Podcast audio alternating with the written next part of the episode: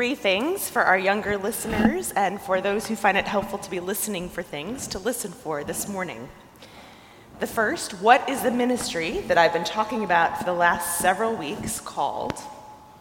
The second, how much is a one way ride to school? And the third, where does God remain present? So, three things to be listening for.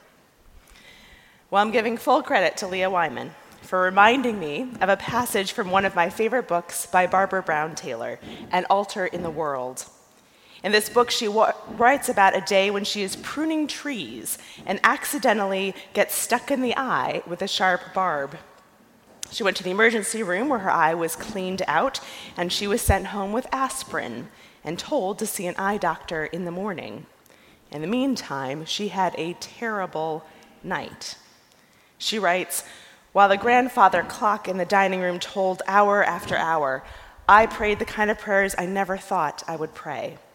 I began the kind of bargaining with God that I do not even believe in. And when they did not work, I called God's honor into question.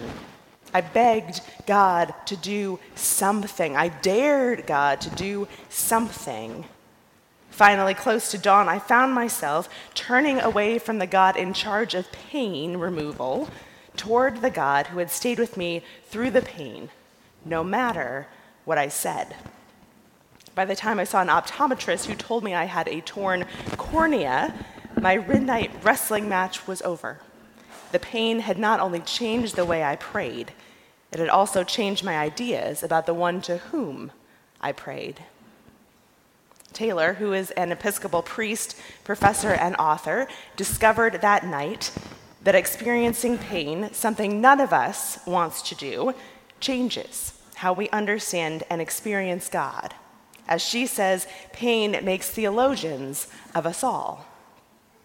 For the last two weeks, I've been talking about our congregation's relationship with Batey 105 in the Dominican Republic through our ministry, Bridges to Batey. As a refresher for those of you who might not have been able to be here the last two weeks, a Batey is a small village in the middle of a cane field. Batey 105 has about 100 people and is one of many bateys in the rural parts of the country where sugarcane is grown. The land, both the cane fields and the batey, is owned by a landowner. There's no school in Batey 105, but children travel to small towns nearby to attend public school when they are able. And some of the youth also travel to La Romana, which is a city of about 200,000 people, on at least an hour long set of bus rides on public buses to attend Alianza, a vocational school with a strong emphasis on languages and focus on skills that enables children and students to get well paying jobs in the tourism industry. There's no electricity in this batey, and only a spigot or two with running water. Cane workers are able to earn about one to two dollars per day in what was termed to me as basically slavery. Bridges to Batey's main emphasis has been to get children, youth, and adults more education so that they have access to more opportunities and resources. As we've developed more relationships in the Batey and with others in the Dominican Republic, we've also helped to work to gain better access to healthcare and in building of community focused areas and structures in the Batey, such as the church. While in the Dominican Republic in Batey 105 earlier this summer, I experienced the depth of this psalm that we read this morning, both personally and communally. My first day in the Batey was a Sunday. After a 45 minute ride on an unair conditioned school bus, we turned off the road, crossed a set of train tracks, and started driving up a dirt road into a small village. As we got off the bus into the sweltering heat and blistering sun, we could immediately hear the sound of singing coming from the small church. As we entered, we separated into women on one side and men on the other, and found seats on either a bench or a chair in the back. The music, which was played on tambours and guitarras, accompanied by singing, continued for a long time, as did the clapping and the kind of gentle dancing. The windows, with their horizontal blinds, blocked out of the heat of the sun while letting the breeze pass over us every so often. It was hot, but there was joy in that place. Pretty quickly, several of the women from our group were handed babies. There's nothing like swaying with a small baby in your arms while listening to joyful music, playing a version of peekaboo with a five year old behind you, and wearing a clergy collar. With or without the collar, that's holy work. As the service continued, I was asked to come forward to offer some words.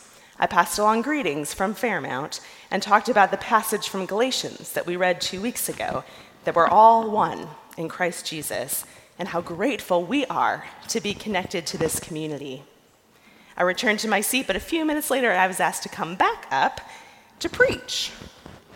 I tried to explain that that's what I already did and make a joke that I was the short preacher and that I would defer to the pastor of the congregation. Now, I'm not sure if that didn't translate well, or even with perfect translation, it just didn't quite make sense to these folks, because the pastor and the other man leading the service gave me the strangest look. And they looked at each other, and then they started playing another song. We listened to the remainder of the service, which was in a combination of Haitian Creole and Spanish, some of which was translated into English for us. We joined in prayer, blessing Sandy, a youth who had recently graduated from Alianza and had a new job, well paying job, at a resort. We danced and clapped, and then greeted each member of the community with a handshake or, more often, a warm hug.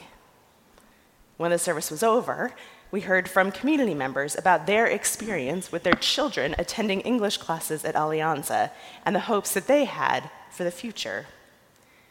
What we hoped would be an information gathering session turned into a time of witness. This was a moment of celebration, which culminated in a feast of the best tasting barbecue chicken I have ever eaten. During a group debrief later that evening, members from our group, who had been to the Batey many times, talked about what a phenomenal day it was they were able to see the transformation of people and a community that they had been working with that they didn't fully understand was happening. Never before had they brought a picnic lunch to the Batey to share with the entire community, and they talked about what a difference it made, what a different experience that was, truly a time of community, of relationship building and celebration. Almost all of these members remarked, This was the best day I have ever had here. Their mourning had been turned to dancing.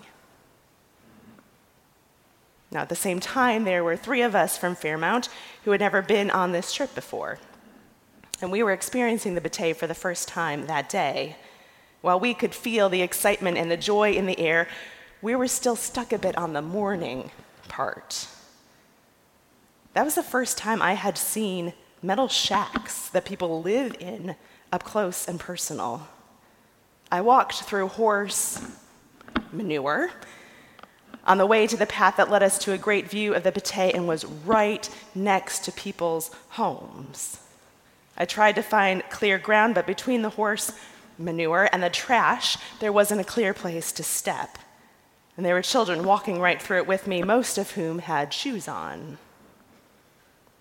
I saw children with skin irritations that were swarmed by flies, and older men who were nearly blind from the sun damage to their eyes from working in the fields their entire lives. I used the latrine, which took this girl quite some effort to pull off with any sense of discretion or hygiene. I drank clean water with ice in it from my own personal insulated water bottle and I tried to discreetly use hand sanitizer fairly often. See, I had packed those things along with toilet paper and a few hundred dollar pesos in my bag just in case. And after listening to student after student in our interview say that they couldn't afford the one way 50 peso ride to school, I had a heavy sense of my own wealth and privilege. So I could see the others dancing around me but it felt hard to join in. It never ceases to amaze me that we live in a world where we hold reasons to mourn and reasons to dance in tension at all times. It's enough to break your heart. And if you were here last week, you heard me say that that breaking of your heart is the moment when the fruits of the Spirit are revealed and joy can seep in. See, we worship a God who is near at all times and in all places. Sometimes that's really overwhelmingly comforting. And other times, this reality can feel downright frustrating and untrue as we experience the world around us. As we beg God, dare God, bargain with God, turn away from God, as Barbara Brown Taylor did in the middle of the night. When the pain is so great, when the injustice is so out of control, we can't help but yell out or seethe with rage or find ourselves struggling to believe. And yet God stays. As Pastor Bobby Morris says, Psalm 30 does not pre- present a systematic, exhaustive discussion of the topic of pain. What it does do, which is of enormous value, is clearly demonstrate that the scope and strength of God's penance for deliverance is difficult, if not impossible to understand, without some experience of suffering, pain, or difficulty much like the joy and power of Easter is impossible or difficult to fully grasp without Maundy, Thursday, and especially Good Friday. The more time I spent in the Batey and with others from the Dominican Republic, the more I could appreciate this. As I heard the stories and historical context of this place and Fairmount's relationship with the people of Batey 105, I heard tell of the transformations that were present, of the thousands of people who could now receive medical care because of the hospital in La Romana, of the youth of the Batey who had per- persevered through English classes and difficulties that were presented in getting to them and had found well paying jobs in a nearby resort, which better supported their family of the community, which didn't all go to worship on Sunday morning, but still had a place to gather together in and around the church building. Of the hope of the future, which didn't seem tangible or possible before. And all of this happening at the same time that a three month old baby and her mother were trying to figure out how to contact the doctor's office for follow up care in Santo Domingo, several hours away. And while there was literal shit all over the place. Finding reasons to rejoice and praise God in this context do not come from a Pollyanna esque outlook on life. The pain and suffering is real and are all around, and yet there are reasons to rejoice. And there are ways in which God's presence, Jesus' care, and the Holy Spirit's guidance are abundantly clear before we left the Batey on that Sunday. After a full day of singing, listening, hand clapping games, touring the village, eating, and more listening, all in 90 degrees with a bajillion percent humility, humidity, and humility, hopefully. The pastor of the church asked if we could gather together for prayer. So he gathered the members of the community into a circle around our group in the middle of the church. They held hands around us, and the pastor began to pray the most vigorous blessing I have ever experienced. We couldn't understand most of what he was saying as he was speaking in Creole, but I made out Papa pretty regularly and understood that to be him calling upon God. As he prayed, the members of the community began to sing, washing us in God's love and presence. The pastor walked through this circle and touched each one of us on the shoulder, blessing us personally, as well as blessing our entire group. It's hard not to believe that God is near in the middle of a circle like that. While I didn't understand all the words, I carry that blessing with me. And I believe that that blessing is one of the Spirit opening my eyes to more of God's creation and seeing ways in which Jesus leads me and walking alongside all of his children who are united as one family. And I trust that God remains present in the mourning and in the dancing, in the weeping and in the joy. Alleluia and amen.